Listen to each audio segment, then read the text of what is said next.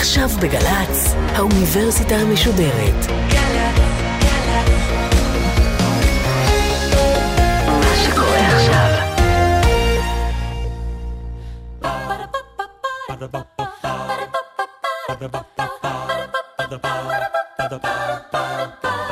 האוניברסיטה המשודרת מציגה מבוא ל עם קובי מידן והסמסטר טקסטים מכוננים של הישראליות והפעם שיחה עם הפרופסור יעל דר מאוניברסיטת תל אביב על דירה להשכיר מאת לאה גולדברג עורכת ראשית מאיה גאייר שלום לכם. ככה זה מתחיל. בעמק יפה בין כרמים ושדות עומד מגדל בן חמש קומות. ומי גר במגדל? בקומה הראשונה תרנגולת שמנה. כל היום בביתה על משכבה מתהפכת. היא כל כך שמנה שקשה לה ללכת. בקומה השנייה גרה קוקייה. כל היום היא מהלכת, עושה ביקורים, כי בניה גרים בקינים אחרים. בקומה השלישית חתולה כושית, נקייה, מגונדרת, על צוואר יש לה סרט. בקומה הרביעית גרה סנאית, בשמחה ונחת אגוזים מפצחת. ובקומה החמישית גר מרח ברח, לפני שבוע ארז חפציו ונסע. איש אינו יודע לאן ומדוע. כתבו דיירי המגדל שלט, תקעו מסמר מעל הדלת, וקבעו שלט בקיר, דירה להשכיר. והנה בשבילים, בדרכים, בכבישים אל הבית באים דיירים חדשים. נדמה לי שילדים מכמה וכמה דורות אה, דקלמו איתי יחד, או לפחות היו יכולים לדקלם איתי יחד את שורות הפתיחה האלה לדירה להשכיר. אתם יודעים, אה, אחד התנאים להגדרה של קלאסיקה כקלאסיקה היא מבחן הזמן. מה ששורד את חלוף הדורות, את השתנות הטעם, הוא מועמד רציני להיקרא בשם קלאסיקה. אבל היצירה הזאת, דירה להשכיר, היא מקרה נדיר למדי של קלאסיקה מיידית. כלומר, יצירה שעם פרסומה ברורה החשיבות שלה והשרידות שלה. אנחנו מדברים עם הפרופסור יעל דר, חוקרת ספרות ילדים ותרבות ילדים ישראלית באוניברסיטת תל אביב. שניים מהספרים שלה קשורים לענייננו קשר הדוק. האחד הוא דודה של שום איש, על קלאסיקה בספרות הילדים העברית, והשני, קאנון בכמה קולות, ספרות הילדים של תנועת הפועלים, 1930 עד 1950, וזה, כפי שנשמע בהמשך, מאוד קשור להופעת הסיפור שבמרכז שיחתנו היום. פרופסור יעל דר, שלום לך. שלום, שלום. בהמשך אנחנו נדבר על הגלגולים של היצירה הזאת. אבל ראשית, בואי נדבר על הכניסה העקרונית של לאה גולדברג, שכפי שאת כותבת בספרך, החליטה כבר בנעוריה שהיא תכתוב לילדים. וכשהיא מתחילה לפעול בשדה של שירת הילדים וספרות הילדים, מה היא פוגשת? קודם כל, כשהיא החליטה שהיא רוצה לכתוב לילדים, אה, ביומן שלה, שהיא ניהלה במשך שנים אה, רבות, היא הייתה בת 16, אם אני לא טועה, היא חושבת שהיא לא תתאים אולי לכתוב, היא כותבת מפאת הפסימיות שבי. אה, אבל היא שואפת לזה, כי היא חושבת שזאת אה, כתיבה אה, ממש מזוככת ואמיתית. וחשובה מאין כמוה. אז הרצון באמת היה, וכשהיא מגיעה לארץ ב-35, ממש אני חושבת שבוע-שבועיים אחרי בואה, סידרו לה עבודה בדבר. ובמסדרון שם היא פגשה את יצחק יציב, העורך של מה שאו-טו-טו יהיה דבר לילדים, אבל קודם זה היה מוסף דבר לילדים, והוא פגש אותה ואמר, אולי את uh, תכתבי לנו. והיא אמרה, אני לא כותבת לילדים, אבל uh, הוא שכנע אותה כמו שהוא שכנע רבים, ומשם זה היסטוריה. כלומר, uh, כשהיא uh, פרסמה במוסף דבר לילדים, היו שם טקסטים מצד אחד מאוד אידיאולוגיים, מאוד של כאן ועכשיו, מאוד אה, ציונות אה, מאוד בוטחת, שלילת גלות מאוד נחושה, אבל, ואני חושבת שזה באמת בהשפעה של, גם של יצחק יציב וגם של ברל כצנלסון, העורך מלמעלה, שעיתון בכלל ועיתון לילדים בפרט, צריך לעשות הרבה יותר מזה. כלומר, הוא צריך אה, לתת תשתית של השכלה רחבה ושל הבנה של יופי.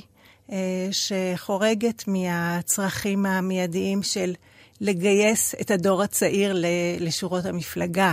ובחברה הארץ-ישראלית הטרום-מדינתית, מסר כזה, או אה, מגמה כזאת של פחות לאומיות, יותר אוניברסליות, פחות מגויסות ויותר שאלת שאלות, זה מתקבל בברכה, או שזה זה מת... מתקבל, נתקל בהתנגדות? זה, מת, זה לא סותר. אנחנו, קצת קשה לנו, אני חושבת, לתפוס, כי יש לנו דיכוטומיה מאוד ברורה בין אה, אידיאולוגיה, בין הנכון לבין היפה. אתה צריך לבחור או להיות מגויס, או להיות אה, ספרות לשמה.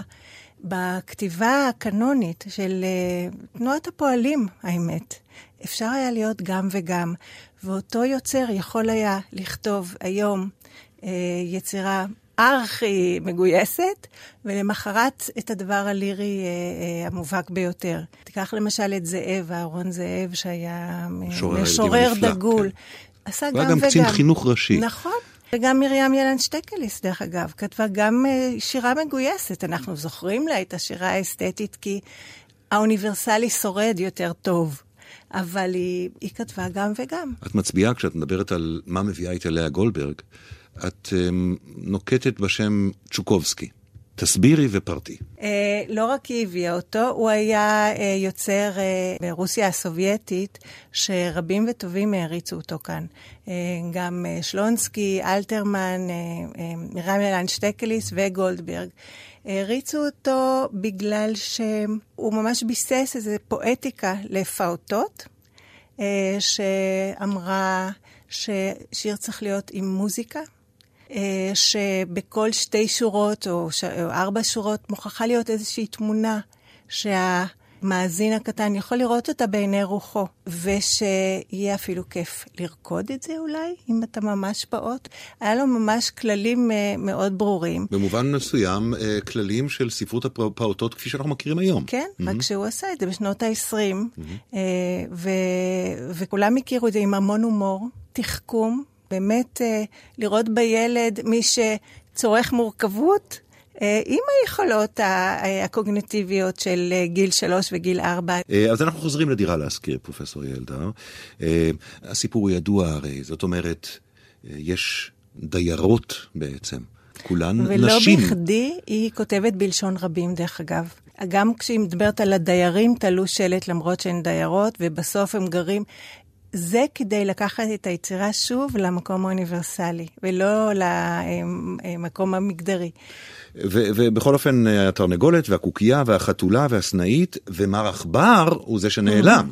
ומתחילים להגיע דיירים אפשריים, מועמדים, שהם פוסלים מחמת זה שכל אחד מוצא איזה אה, פגם באחד הדיירים. הקוקייה היא מפקירת הבנים, ואיך אפשר לחיות כך וכולי. אבל תראה איזה יופי, אפרופו הסדר והאסתטיקה של גולדברג. הדיירת הפוטנציאלית הראשונה פוסלת את זאת בקומה הראשונה. השני, את זאת בקומה השנייה. השלישי, את זאת. זה ממש עולה קומות, קומות, קומות, קומות, כשאנחנו יודעים שתכף בקומה החמישית, אז בחמישית הולכת לקרות כאן, הולך להיות אה, אה, טוויסט. כלומר, יש כאן ממש איזה דבר אבסטרקטי, מבנה אבסטרקטי מתוחכם ביותר. נדמה לי גם שמבנה אבסטרקטי שמשתמש בעונג שהילד מפיק מהמוכר ומהמשתנה. Mm-hmm. יש חזרתיות מאוד מוקפדת וחוקיות שאפילו אפשר לנבא אותה, אבל אתה לא יודע מי יבוא, אתה לא יודע במה הוא יתנגד ואתה לא יודע איך זה ייגמר. Mm-hmm. למרות ש... כל ההסברים האלה הם בדיעבד, אתה לא יכול לנבא איזה יצירה תהיה קלאסיקה ואיזה לא. נכון, אני חושבת שאם היית שואל את גולדברג, היא לא הייתה חושבת שזאת היצירה שהייתה אה, נשמרת. זאת גם הספציפ... לא מהיצירות לילדים. כן. אני חושבת שלה, אה, מבחינת היצירה שלה לילדים, הרבה יותר היה חשוב לה שישרדו השירים הליריים שלה. אני חושבת שזה היה הכי יותר קרוב ליצירה שלה למבוגרים, והיא השקיעה שם הרבה. אבל אנחנו עם הזמן הפסקנו לקרוא שירה בכלל. מדי פעם ו... מלחינים אותה, ואז כן, יש לנו ואז... את uh, מה עושות האיילות בלילות, ש... והקינטון וכולי, נכון, ששורד נכון, יפה את פגעי נכון. הזמן. אבל רק עם מנגינות. Mm-hmm. ולכן מה שנשאר בסוף זה טקסטים שהם לא אופייניים לה בהכרח. לא כתבה הרבה מן הסוג הזה, mm-hmm. היא לא כתבה הרבה מן הסוג של כובע קסמים, שאנחנו מחבקים אותו היום, כי הוא גם קצת פסיכולוגיסטי, והוא מאוד מתאים לנו למודלים של הקריאה שאנחנו מחבבים. ועוד דבר ש- שמאוד בולט, זאת הרלוונטיות המדהימה של השפה. נכון. כלומר, כשאתה כותב לילדים זה כל כך מתיישן, נכון. דיברנו על, ה, על הנקודה הזאת בשיחה הקודמת, כאשר דיברנו על רחל, וגם על כך ששפתה, שזכתה לביקורת כשפה פשוטה בזמנה, שרדה כל כך יפה והיא כל כך ישירה היום. מה את יכולה לספר על, ה, על השפה של לאה גולדברג לילדים? זו החלטה מודעת לכתוב כך? זה חיפוש הצליל הנכון? היא הלכה ללמוד מפי הילדים כמו שרחל הלכה לגני הילדים ללמוד לא, מפי הטף? לא, שלונסקי אהב להגיד שהוא הולך, אוהב אה, ללכת ברחוב ולהקשיב לילדים. אני בטוחה שגולדברג לא עשתה את זה. היא פשוט, אה, אה, זה בא לה טבעי. זה בא לה טבעי, אבל היא לא, נאמר, בניגוד לשלונסקי ולאלתרמן, חבריה לקבוצה המודרניסטית, היא לא אה, ניסתה להבהיק ולהבריק עם מטאפורות ועם מבנים ועם אה, אה, פיתולים אה, וירטואוזיים בשפה. ואני חושבת שזה היה היתרון הגדול שלה בכתיבה שלה לילדים. היא כתבה פשוט, מדויק, והיא הייתה מאוד מוזיקלית. אז אה, כל הדברים האלה יחד עבדו טוב. אני שב ומזכיר שהיו כמה מהדורות או כמה מופעים לסיפור הזה, והמופע הראשון היה ב-1948. לא הרבה יודעים, אבל היצירה הזאת יצאה בעיתון, בעיתון ילדים פוליטי, שמר לילדים, בעיצומה של מלחמת העצמאות. והיא פגשה שם הרבה אקטואליה, כי uh, האכסניה, זאת אומרת, כתב עת שלוקח על עצמו קודם כל לספר את uh, uh, אירועי הזמן ואת האידיאולוגיה הנכונה. כלומר, גם פוליטיקה. כשקראתי את החוברת אה, שהסיפור הזה מופיע בה, לקח לי קצת זמן להבין שבעצם כל הסיפורים, יש שם ארבעה סיפורים בתוך הגיליון האחד הזה, כולם מדברים בדרך זו או אחרת בבית חסר ומילואו. דירה להשכיר אנחנו יודעים, אבל יש, השיר הראשון בגיליון נקרא לא פחות ולא יותר מאשר פלישה, על ציפורים שפולשות לבית ריק, ואוכלות שם וזה וזה, עד שמישהו בא והן בורחות. זה שיר תמים לחלוטין. אבל שוב, בהקשר הזה, אי אפשר שלא להבין שיש שם איזה מין תבנית כזאת שמהדהדת. שסימפטומטית לתקופה. אלה שירים לא של לאה גולדברג, אלא לא. שהופיעו בעיתון, כן, ואנחנו מדברים כן. על 1948. כן, אה, זו תקופה שגם יש אה, פינוי אה, של בין היתר ילדים מקיבוצים. יש הבתים של הערבים שגורשו ומולאו מחדש, דרך אגב, כבר בשלב המוקדם הזה, ואנחנו שלוש שנים אחרי מלחמת העולם השנייה. ואותם uh, עולים, שהגל uh, העלייה הראשון, הוא uh, עולים שמגיעים ממחנות העקורים. כלומר, יש כל כך הרבה עקירה בתוך האווירה התרבותית של התקופה, וזה מחלחל באיזשהו אופן גם אל תוך כתיבה ל, לילדים הקטנטנים. ובתוך זה היצירה הכל כך אוניברסלית, כל כך אסתטית, כל כך א-פוליטית, אה, מוצאת את מקומה. אז uh, שם היא uh, הייתה מאוד שונה, אבל אני חושבת שבתוך ההקשר הזה היא נקראה דווקא בקונטקסט אקטואלי. בספר שלך את מביאה סיפור נורא מעניין. כמה חודשים אחרי שדירה להשכיר רואה אור, יש פגישה שלאה גולדברג משתתפת בה עם ראש הממשלה. עם דוד בן גוריון. כמה חודשים אחרי זה, ב-49, בן גוריון אה, זימן אה, מפגש עם אה, יוצרים, אנשי רוח, ולשאול אותם איך אתם הולכים להתגייס עכשיו שיש מדינה למבצע חדש. את מבצע ההתיישבות סיימנו, עכשיו המבצע הגדול זה קיבוץ גלויות ובעצם קליטת עלייה. ו...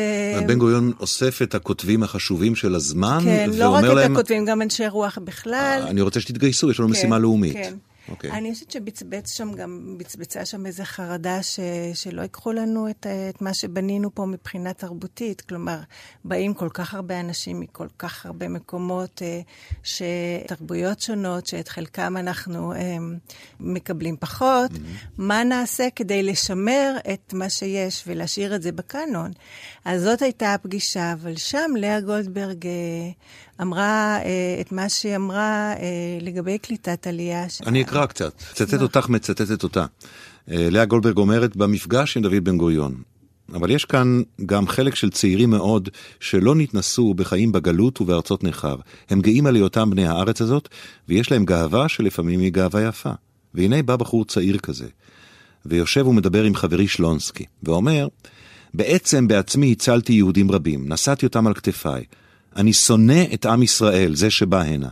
האנשים האלה מסריחים, אומרת לאה גולדברג, מצטטת, הם רמאים ועוסקים בספסרות, עולה מהם ריח רע, הם מכוערים. מה היא מנסה להגיד כאן?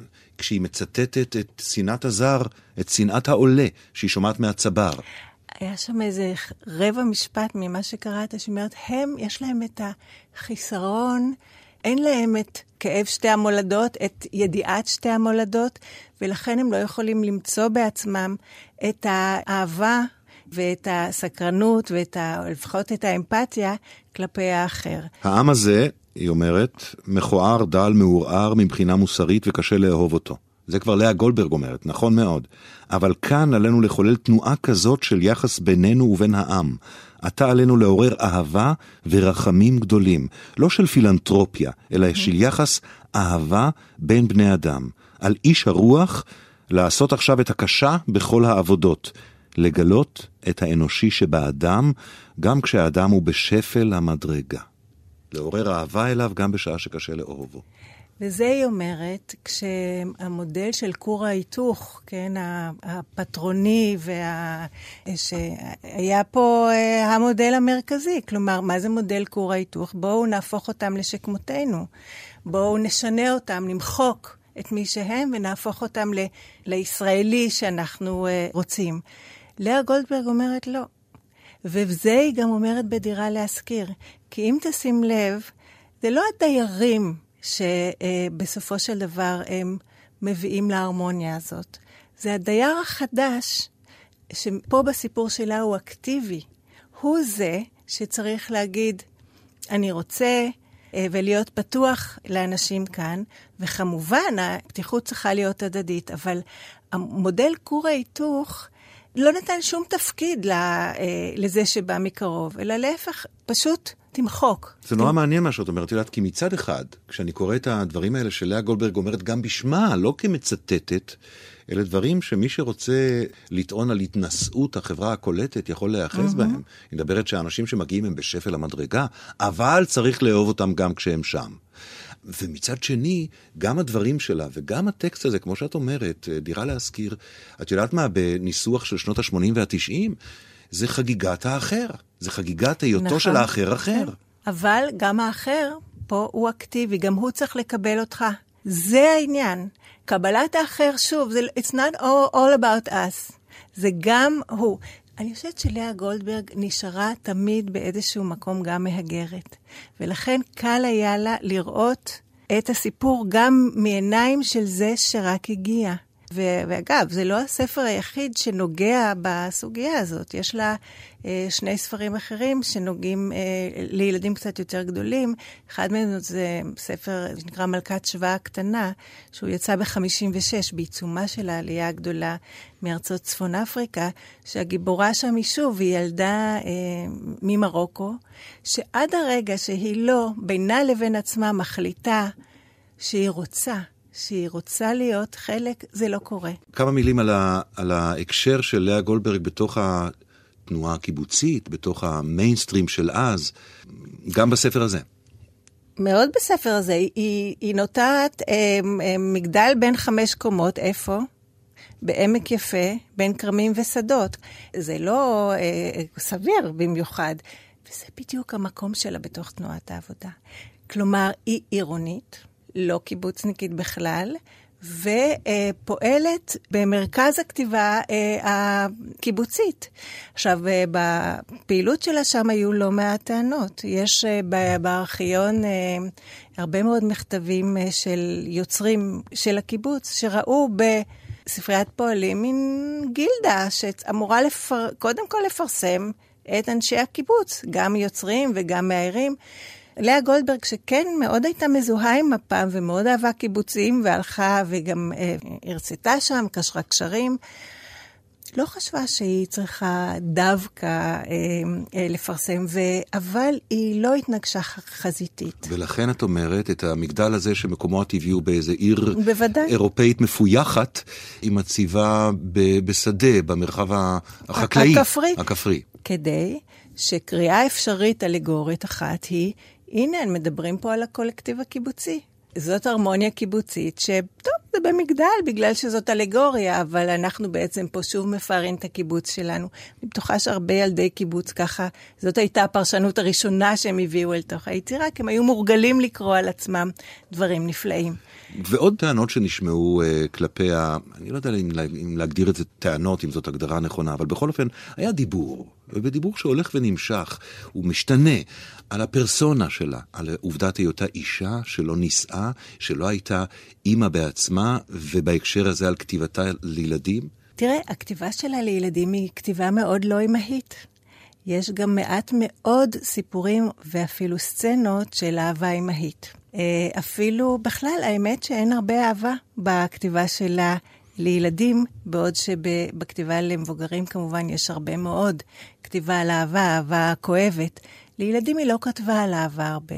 היא כתבה על יופי, היא כתבה על כתיבה, היא כתבה על uh, טבע, uh, על רגשות אנושיים, והיא לא כל כך עסקה בזה.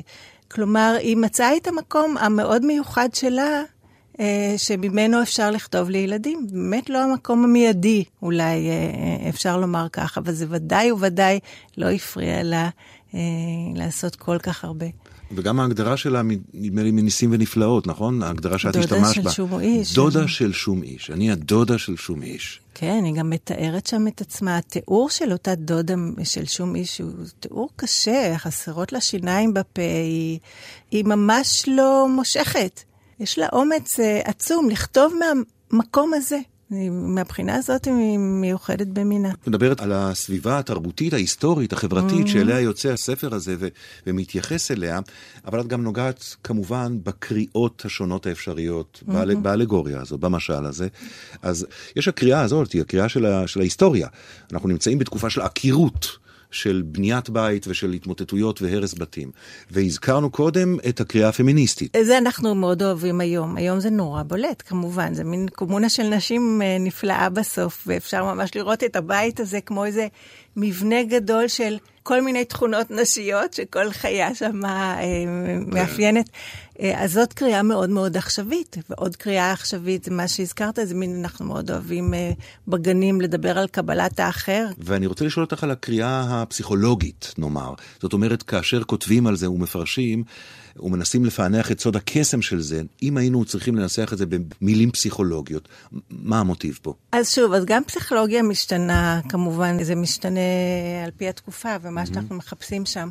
אמ, אני חושבת שבשנות ה-50, 60, בשנים ה-70 אפילו, אה, אני חושבת שפסיכולוגיה הייתה שמחה מאוד למצוא שם באמת את העניין ההתפתחותי. כלומר, בכיוון הזה של פסיכולוגיה התפתחותית, של לסייע לילד, קודם כל לצלוח סיפור ארוך על ידי התחנות האלה, למין אה, בנייה, וכמובן גם להבין את העניין הזה של זר. שלפעמים אתה הזר שמסתכלים עליו, ולפעמים אתה mm. קבוצה שמסתכלת על הזר. היחסיות של נקודת המבט. כן, זה, אני חושבת שזו תובנה אה, נורא חשובה, בדיוק לגיל שאתה מתחיל להיות יצור חברתי. נדלג אה, אל המהדורה, אל הספר שיוצא ב-1970, האיורים הם של שמואל כץ, וכמו שאמרתי בדברי הפתיחה שלי, והסתמכתי כמובן עלייך, זה הופך לקלאסיקה מיידית. נכון. עד היום בעצם, עד היום הקסם הזה כן, ממשיך לעבוד. כן, זאת הגרסה המאוירת שגם uh, נשמרה, הייתה גם, אה, היו גם, גם הגרסאות הקודמות הוירו להפליא, אבל זאת באמת גרסה שזה כמעט מין יצירה של שניהם, אני בערך חושבת. בערך כמו שדודי שמחה, אתה לא יכול נכון, שלא לראות אותו בציורים שהוא צרפתי, נכון, למשל. ומצפתל, יש כמה כאלה שזה פשוט נישואים קתולים. כן.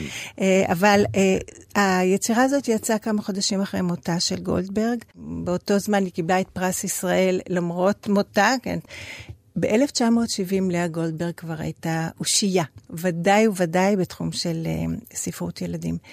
עד כדי כך שאי אפשר, uh, שאני לא אגזים ואומר שממש קשה לי לדמיין את, ה, את ספרות הילדים העברית בלעדיה. ולא מדובר רק על הכתיבה שלה המאוד אינטנסיבית והמאוד מגוונת, גם מבחינת גילים, גם מבחינת ז'אנרים וכולי, אלא הרבה עבודה מאחורי הקלעים.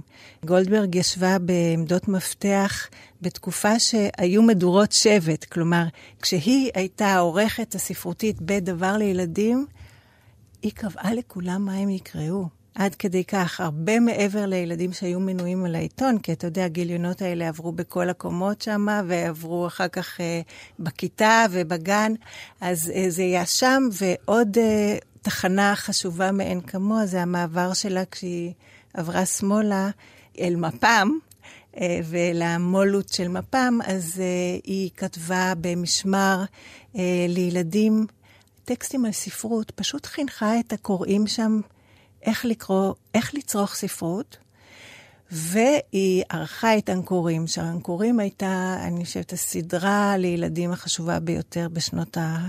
מ-45 ובמהלך שנות ה-50. אז הבחירות שלה, ולא רק הכתיבה שלה, השפיעו ועיצבו למעשה את הטעם שלנו. אז כשאנחנו מדברים על הטקסט הזה כטקסט מכונן, על מובן אחד נורא נורא בסיסי שלו כבר דיברנו, על העובדה שדורות רבים של ילדים פשוט גדלים עליו. Mm-hmm. והנאים השכנים בעינייך או בעיניך, זה אחת השורות מתוך הספר הזה שנכנסו למחזור הדם התרבותי שלנו.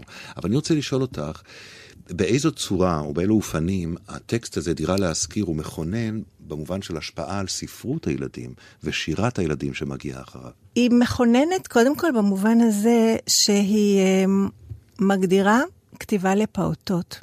שוב, היום מובן לנו מאליו, אבל זה לא מובן מאליו בשנים האלה. מה בדיוק ההבדל בין uh, גיל שנתיים וגיל שלוש מבחינת הצרכים הספרותיים?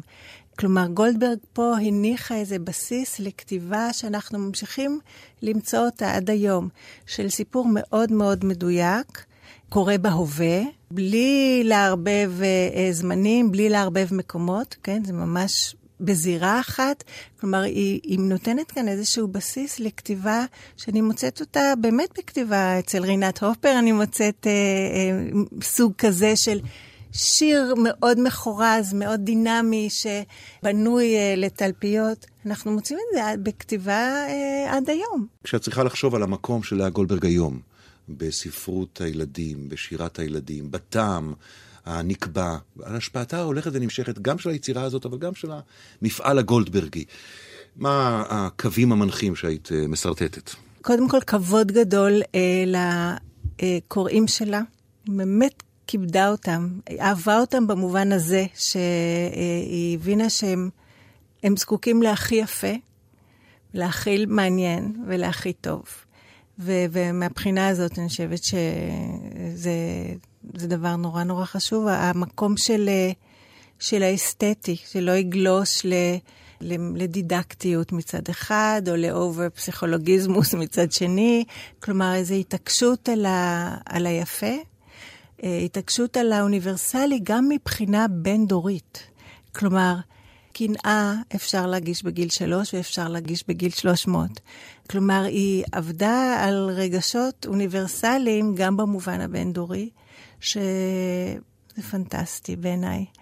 ולכן כל כך הרבה טקסטים שלה עדיין אה, מרתקים אותנו. אנחנו מתקרבים אה, לסוף השיחה הזאת, וגם לסוף הסיפור. אה, כאמור, מגיעים רבים, מגיעות חיות רבות, כל אחת מוצאת איזשהו פסול באחד הדיירים ולא נשארת לשכור את הדירה, עד שמגיעה היונה. הלך הזמיר, באה היונה. חיש קל עלתה לקומה האחרונה. קוראה את השלט, פותחת הדלת, עומדת בפנים ומסתכלת. באים אליה כל השכנים, עומדים מסביבה, מסבירים לה פנים. נאים החדרים בעינייך? החדרים צרים. הנאה המטבח בעינייך?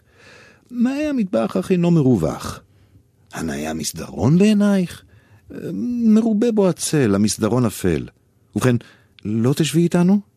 אשב ואשב בחפץ לב, כי השכנים טובים בעיניי. התרנגולת טובת קרבולת, הקוקייה יפהפייה, החתולה כל כך נקייה והסנאית, בעלת אגוזים, יודעת לחיות חיים עליזים.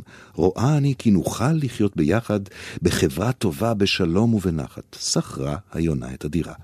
יום יום הומה היא בחדרה. כך, בעמק יפה בין כרמים ושדות, עומד מגדל בן חמש קומות, ובמגדל גרים עד היום שכנים טובים, חיי שלום. גם כאן יש המון קצות חוט שמסתתרים בתוך הטקסט הזה. תבחרי איזה קצה חוט. אתה יודע, אני רוצה את הקצה חוט העליון. לאה גולדברג נורא נורא אהבה את הקומה העליונה. דיברתי קודם על השירה הלירית שלה, אבל המקום הזה של ירח שמסתכל מלמעלה לילה לילה מסתכלת הלבנה, ויש את uh, שר החלומות שגר בקומה השישית, ויש את הירח הצהוב שמסתכל אל סצנה של השכבה. זה המקום הלירי, המקום של המשורר, שהוא שייך, אבל הוא, הוא גם לא שייך. תחשוב גם על זה שהיא לוקחת, היא ממש עושה זום אאוט פה. אנחנו, ההתרחשות היא בפנים, ואז היא ממש לוקחת את זה שוב לאותו מקום של להסתכל מלמעלה ומרחוק על העמק הזה ועל המגדל שצומח בו. וזאת גם שורת הפתיחה. וכשהיא חוזרת לזה בסיום, נסגר המעגל ואפשר ללכת לישון. פרופסור יעל דר, תודה רבה לך. תודה לך.